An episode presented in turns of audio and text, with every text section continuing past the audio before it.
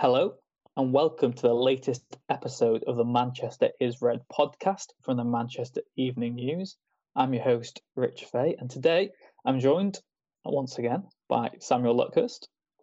Lovely to have you back, Rich. It's lovely to be back. And Tyrone, are you as uh, fond to have me back? I'm delirious to have you back, Rich. Absolutely delighted. It has made my Monday. Oh, well, I'm absolutely honoured, and uh, I hope that you at home as well are going to enjoy this week's podcast. I hope it's more entertaining than the match at Old Trafford on Saturday night, at least. Um, 8 pm Saturday night. What more could you ask for? United won, West Brom nil. An absolute ball fest. But United won, and Samuel, I guess that the win at the weekend over West Brom will separate the fans. Either you're an optimist and United have won against a scrappy opponent, and no matter what happens, they've got the three points, or if you're a pessimist, it's more of the same really from United. But you know they had a tricky month. It was tricky before the international break. They beat Everton. Now they've beaten West Brom. What do you think the mood is at Old Trafford at the moment? Uh, looking at it objectively, you can say they are just about on an upward curve. You look at the season so far; they're in the quarterfinals of a cup competition. They've won two of the three games in Europe and are still pretty well placed to qualify for, for that. And they've they've won half their their league games, so it's it's not as disastrous as it certainly seemed at one point or another. But it's not it's not quite as black and white as that. But the fact of the matter is, in this surreal season, they've they've won two games on the spin for the first time in the league, and they're actually above uh, City, which you know I had to double triple check that when I was told that as, as Tottenham home did on their win on Saturday. But again, looking at it objectively, the, the perform the, the only good things about that win at the weekend were that United won, that they kept a clean sheet, and that De Gea's form this season has has been a lot better than it was last season. I think he's been pretty respectable so far. He's not been massively. Uh, uh, in fact, I don't think he's been, you know, solely blameworthy for any of the goals that he's conceded. A lot have gone past him, but he's not been directly culpable for any of them, I wouldn't say. And the, the save he made at nil nil, and I think the timing of it because it was just it seemed like 30 seconds before United went up the other end and, and got the penalty that they won the game from. Uh, the, the, importance of it was was accentuated by that, and I know Johnstone made six saves, but the quantity of them didn't come close to the quality of De Gea's or the importance of it. So those were pretty much the only positives to come from uh, the game overall. And Solskjaer knew that afterwards. He said it, it wasn't a step in the right direction as far as the performance was concerned. Uh, it's it's it was one of those games where I think a lot of supporters were probably glad that they that they couldn't go to. It was it really was that bad, and I think West Brom were quite unfortunate not to not to take anything from it. I mean, unfortunately, it was, it was one of those games that VAR was was the main talking point. I thought West Brom's penalty should have stood. Certainly with United's penalty, it was a clear foul by Fred that the referee didn't give about five or six seconds before before the handball. But from then on, it was a penalty. VAR or no VAR, that was a penalty as far as I was concerned. And I know Sam Johnstone's been carping on about being penalised, but every goalkeeper knows you cannot come off your line, and he was a long, long way off his line. It was it was just a little bit amateurish and naive of him to uh, to, to stray off his line and, and force the retake. So uh, as I said, it was uh, it was unfortunate that it was one of those games that was just pretty much defined by VAR. Other than that, there was not really a lot to write home about. No, I'm surprised you managed to speak for about that long, to be honest, Samuel, because you've given us all a recap for us who were fortunate enough to maybe miss the game on the weekend. I won't name names, but uh, I've watched the highlights. Let's put it that way. Um, Tyrone Solskjaer's uh, objective at the start of the season was to close the gap on Man City. He's done that. Uh, the positive spins uh, everywhere you look at them from United, but uh, it feels hard to complain about a win when United won two in a row. I know it was against West Brom, but this is a West Brom side who, you know, they scored three goals against Chelsea in one half.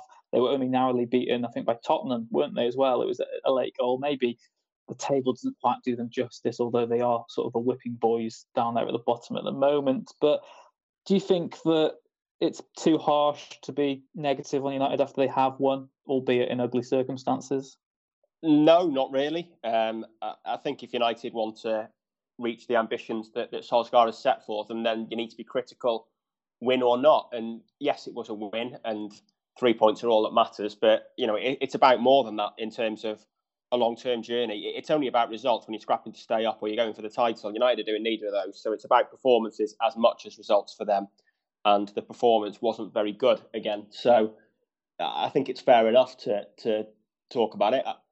I mean, I thought they were a bit lucky to get away with the penalty call that, that went for them in terms of the the, uh, the VAR overruling um, Fernandes's challenge. I thought that was marginal, um, and it, it, was just it wasn't really a game to set the pulse racing, was it? And you do expect more against West Brom. I mean, they did have that good performance against Chelsea and with the three-all draw, but they were really poor at Fulham quite recently. Bilic has been under big pressure, and they they had some real chances there, and, and they gave it a real go. And the bigger concern is United's uh, approach going forward. I mean, they look, I've done a piece this lunch, and they're, they're so dependent on Fernandes at the moment. And they just, for me, I know we talk about the midfield every week, but the, balance just isn't right there at the moment. And their defence has improved a lot since that Tottenham game, but it's come at the cost of more progressive play through a midfield. And, and that just means that Fernandes is, is the sole creative player in that entire team at the moment. So there's a lot resting on him to, to produce the goals and the assists, which is a concern going forward. So, although it's a win and, and they, they need to take the three points and, and get back into that top four race, I think if they want to make progress, they need to be judging on performance as well, which, to be fair, Solskjaer was, and he did admit after the game that the performance wasn't good enough. Yeah, exactly. And I guess maybe the, the issue for United fans is that the manner of the performance and, and the victory was one we we saw quite a lot last season anyway. And you know we, have become accustomed to United not being able to break down these sides. We saw when Fernandes arrived that there was a bit of a resurgence, but he soon got tired. United over dependent on him last season. Their form dropped off. The performance levels did again, and like you said, Tyrone uh, has done again. But now there seems to be an obvious solution. Donny van der Beek's there on the bench. You've got Juan Mata if you want to play him in a more central position. We're recording this on the Monday afternoon, just after Solskjaer's given his pre-match press conference for the Istanbul game. And Samuel, you were the one who asked Solskjaer at his press conference about the maybe over reliance on Bruno Fernandes, and he insisted that you know Bruno would get rest and that he wanted to rotate his squad amid the packed fixture schedule. But United are, as Tyrone said, still overly dependent on him. They are. I think he scored all four of their winners in the league so far this season, and there've been a lot of games that one of those penalties, due to the importance of them, have masked his actual performance. I think I can't remember what game it was. It might have been might have been the Basaksehir game. There was a stat, was it like he'd given the ball away 27 times or it was something in that region? But that's part of his game. He is a risk taker, and I think he, it's it's worth the risk. You've seen his uh, his performances this calendar year, uh, his goals return. I know 12 of those 19 goals have been penalties, but his his influence goes way beyond that. And in, some ways, I think the, the amount of penalties, the sheer volume of penalties United have, have had do have, have masked how uh, how vital he's been to the team. And without him, they, they wouldn't have got Champions League football last season. I think it's safe to say that, as, as hypothetical as it is. But he has looked tired for quite some time now, going back to the end of last season, where his performance level was questionable to say the least, and he's not really had a rest. I think other than the Everton game this season, he's he's been very subpar in in most, if not all of all of the league and and European matches that that he started in. So he has to be managed carefully, and also you have to factor in that this is this is probably going to be the first winter of football that he's he's had to contend with in his professional career because in the other leagues he's accustomed to having a break. Um, the cold snap is, is is a very very precarious time for managers and, and the players in terms of trying to keep the squads together, keeping players fit. So he, he's going to have to be looked after. I think Basaksehir is an obvious game for him to to sit out and to bring Van der Beek in.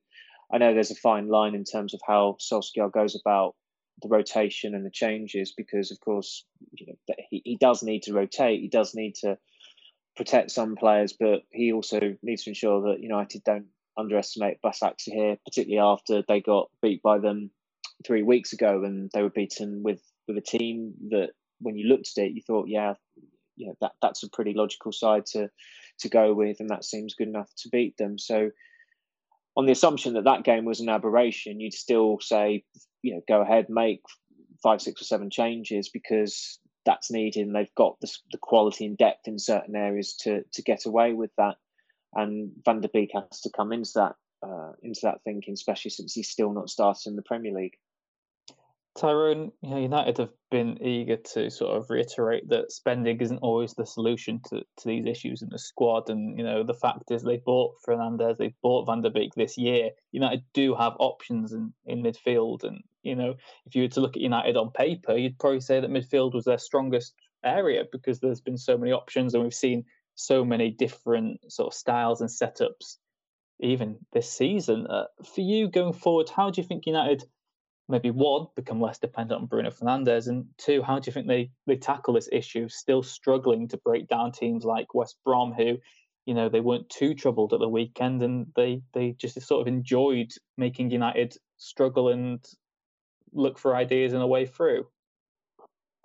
I think there's two options really. Um, I mean, you can probably get away with the midfield that they're playing. If they play two of Fred McTominay and Matic, then it only leaves Fernandes or whoever plays that role as, as the creative player. You, you, can afford to do that if you're getting more from your fullbacks. Telles can probably offer a bit more than Shaw once he's settled in. Wan-Bissaka is getting better going forward. But I think United still need more from them. I would say the front three, if you consider Rashford, Greenwood, and Martial as the front three, they're they're basically players who create something out of nothing rather than create chances for each other, I would say. So that means you need creativity from midfield or fullbacks. The other option is that they play only one sort of traditional holding midfielder and play Van der Beek and Fernandes in the same team. But Solskjaer seems reluctant to do that. And to be fair, when they do play only one holding midfielder, the, the defence gets exposed quite badly, as we saw in the, at the start of the season when they conceded so many goals and were vulnerable to players running at them. So I, it's difficult to know exactly what the solution is going forward. I, think one of those two things needs to happen. Though we sort of, sort of talk about Liverpool and City as the benchmarks, and Liverpool have a workman-like midfield, but probably the best attacking fullbacks in Europe. Whereas City have more defensive fullbacks, but play two number eights with one holding midfielder. So City need to probably look at uh, United rather need to probably look at doing something like that. But at the moment, I don't think they have the personnel for, for either system to work. So it, I don't think there's an easy solution as to where the creativity comes from. No, and uh, speaking at his press conference today, um, Solskjaer sort of reiterated that. He said that the Everton game was almost the perfect sort of way to display the way that United are playing at the moment because he said they're not a team who just counter attacks. They're not a team who just sort of relies on crosses into the box. They're not a team who breaks teams down. He said they're a bit of everything. And I guess while Solskjaer might look at that as a positive, saying United have so many different assets to the game, the fact that they don't have maybe one sort of stronghold and, and one sort of established way of playing is probably a bit de- detrimental at the moment. But Samuel, Istanbul at home on Tuesday night, that is a game United have to win. It's a game which could assure them almost of a place in the knockout stage of the Champions League. I know Solskjaer wasn't getting too drawn on that today, and it will rely on on the result in the Leipzig versus PSG game. But you know, United have no option other than to attack against Istanbul. So, do you think it is almost the perfect opponent for United to prove that they are capable of, of break, breaking down these smaller sides? Uh, well, they they really struggled at trying to break them down a few weeks ago.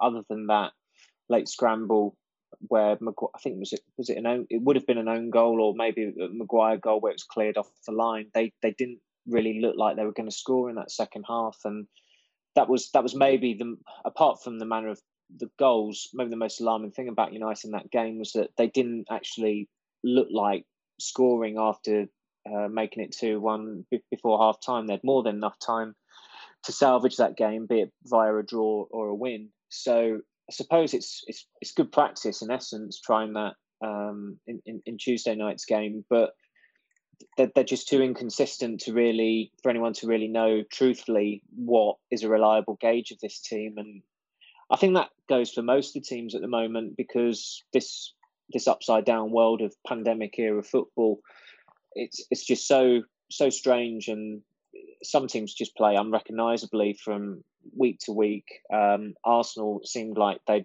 they turned the corner with beating United and for the first time since 2006 at Old Trafford, and I think it was their first win at a Big Six side since January 2015. And then, of course, they get trounced 3 0 by Aston Villa.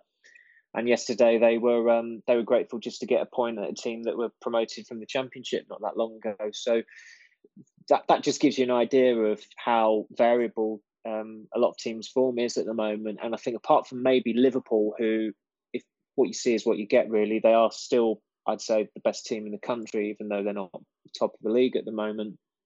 But the problem, obviously, Liverpool have is that they've got major injuries to contend with, and you wonder whether at some point they're going to come a cropper there. With United, they are just so inconsistent. I mean, talking among ourselves today on just just before the press conference, um, if, if, if here win on Tuesday night and PSG beat Leipzig, all four teams are on six points in that group. And Paul Hurst at the time said to us, he said, you wouldn't, if United were in that situation, you wouldn't back them to, to beat PSG or Leipzig. But I, I probably would back them because when the pressure's on, they tend to pull one out of the bag. And I think their Champions League group form so far is a reflection of that. And that you've got they had a big game against PSG. They were phenomenal in that game. Um, they were clinical against RB Leipzig. And just when you think they're they've, they've got one foot in the knockout round, they go and lose against a team who are still expected to receive the wooden spoon for the group. So I think with United, you, you just don't know what you're going to get from from time to time. And when the team dropped on Saturday, as soon as you saw Matic in the team, in which in what was a very risk averse move and really unnecessary against a side like West Brom, I think a lot of people suspected it was going to be a slog, and it was a slog. So I think they're still working out what what, what their identity is, what the best way forward is, and I'm I'm really not sure we're going to know that between now and the end of the season. I, I even think that the absence of supporters it, it, does have an impact. I know Solskjaer has overplayed it, and some of the quotes he's come out with have, have been derided.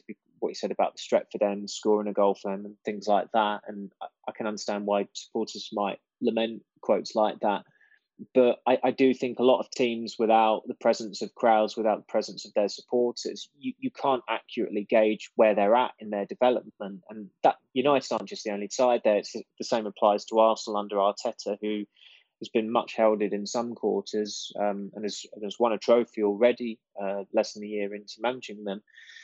But you look at where they are in the Premier League table and you look at their Premier League form this season, you think is is this actually the same coach? It's it's just a very very strange time, and the news coming through that you know crowds could be allowed back into stadiums next month is is most welcome because I, I think that normality is is needed just to get an exact measure of where these teams are at as well.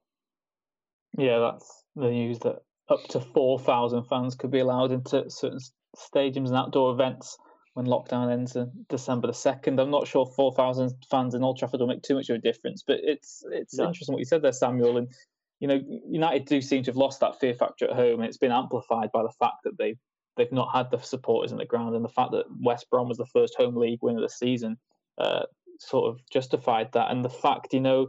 Istanbul coming to Old Trafford, absolutely nothing to lose. The pressure is all on United on Tuesday night. And Tyrone, we said it um, in the podcast a couple of weeks ago, didn't we? That you know, if you look at United's next fixtures, it's probably the ones against PSG and Man City away where you'd expect the better performances, and it's West Ham away, Southampton away where you worry for United to uh, to probably slip up again just because of the nature of the way which they do play. But in terms of Istanbul, look ahead to tomorrow. How many changes would you expect? How wholesale do you think Solskjaer will go? Because in his press conference, as always, he, he alluded to this packed fixture schedule. He, he said how you know the players can't be playing every week, but there still seems to be that core undroppable players who are there every week. I'd be surprised if Maguire doesn't start. I'd even be a bit surprised if Fernandes doesn't start, even though Solskjaer insists that he needs a rest and Van der Beek seems so obvious to come in. But just how rogue do you think Solskjaer would go with his team tomorrow night? Um, I think he'll make a few changes. Um, personally, I'd make probably five or six, maybe more. Um, I think United should still have enough to beat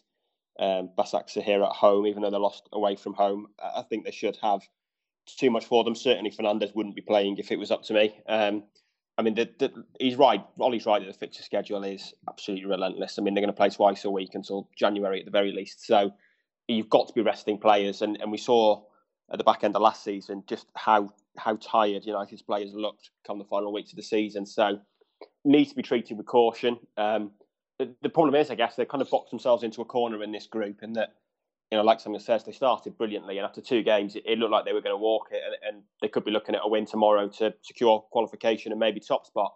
Instead, they kind of need a win tomorrow just to reassert control of the group. So they have kind of put themselves in a bit of a corner with it. But I still think if you make five or six changes, United should still be good enough to be beating Istanbul Basaksehir here at home. So I think that's that's what Solskjaer will do, and I think that's what he has to do. I mean, Southampton is the is the much tougher game this week, and you know United's league form needs to improve. They're still only tenth, I think, even if they are above City, so they need to be picking up points and, and picking up wins. So I, I think he's got to make probably half a team's worth of changes at least.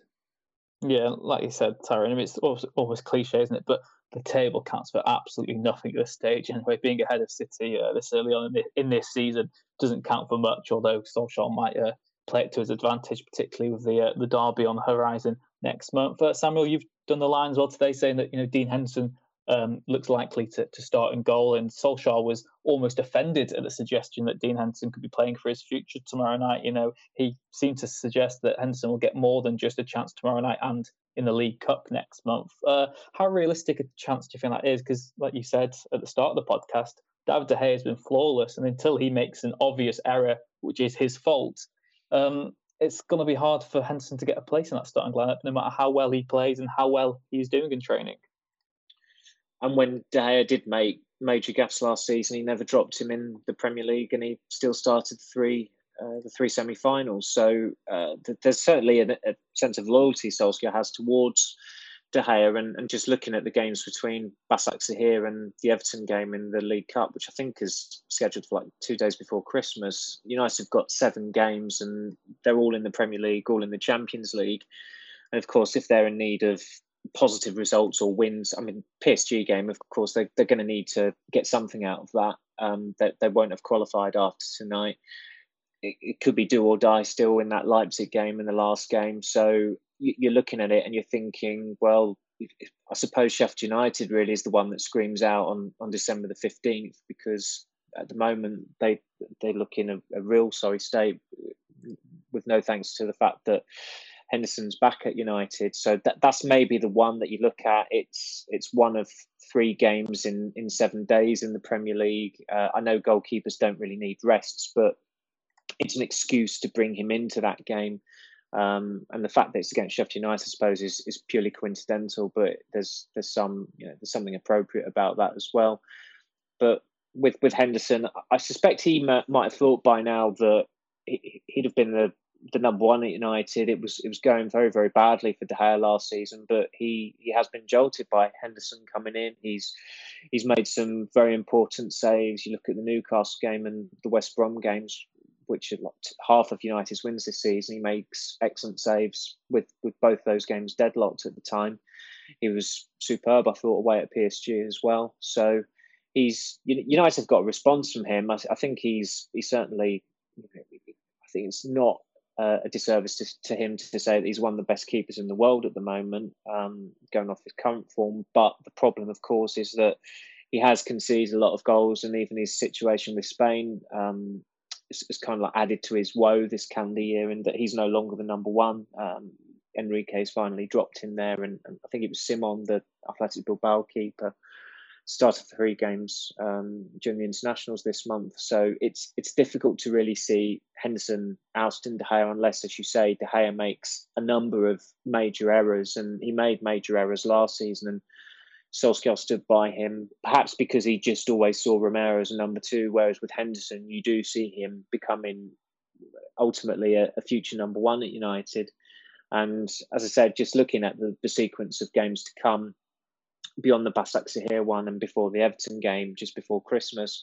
I think Sheffield United is the obvious one where he might make his Premier League debut, but um, you know, good, goodness knows what situation United are in at that time and whether Solskjaer feels compelled to to stick by De Gea. Yeah, it's going to be very interesting to see how that all pans out, and you know, who knows what the mood's going to be like at United in the that sort of period as well. There's six games between now and, and that Sheffield United game, and as we've seen over the last two weeks anyway, that uh, you can go from a massive high to a massive low. You can go from Ole in to Ole out, and nothing really changes. And you know, who knows what to expect uh, against Istanbul tomorrow night. But Tyrone, I'm hoping you have some sort of inkling because I'm going to ask you for your prediction now. United at home, Basaksehir, Tuesday night. I know they've got nothing to lose, but surely, surely United will beat them. Uh, no idea. Um, do you want to do that for every game we predict? Because it seems like a safe yeah. bet. Can you just play that one? I'll just say it once, and you play that one for every uh, every. The Tyrone Marshall soundboard. Yeah, on every on everyone's Christmas list. yeah, I mean United should um, United should have too much for them, but then me and Samuel both thought that against West Brom at the weekend and confidently predicted three 0 wins, and that didn't quite come to, to pass. So. I mean, they're quite a defensive team. I think Basaksehir here really. I don't think they'll trouble United too much, but conversely, I think United might struggle to break them down. So let's go for another another classic and a one 0 win. Yeah, I'd, I'd, probably go for that because, like you said, they should have enough to beat them, but they should have had enough to beat them last time as well. So there's no guarantees of this United side. Um, all you can guarantee is there will be some VAR drama. United might benefit from it. There'll probably be a penalty. Who knows who'll, who'll be on the pitch to take that. But uh, Samuel, yourself, would you go for a similar, maybe gritty United win, but a win nonetheless? Yeah, has all the makings of an Otelul Galati style 2 0 win from about nine years ago. Just, yeah, one one that you remember for all the wrong reasons. So, yeah, I'll, I'll go with 2 0.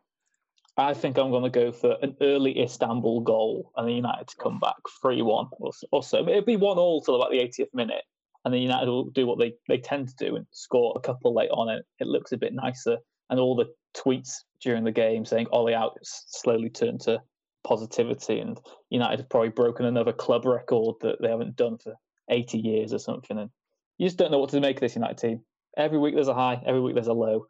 I guess it keeps us busy anyway for now. And uh, Tyrone, Samuel, who knows what the mood will be later in the week when we return for the Manchester's Red podcast to preview that game against Southampton and pick the bones from the Champions League game this week. So thank you very much for joining us this week.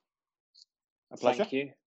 And thank you very much at home for listening in again. As always, please do leave a like and subscribe if you can. It really does help us all. And we will see you again next time.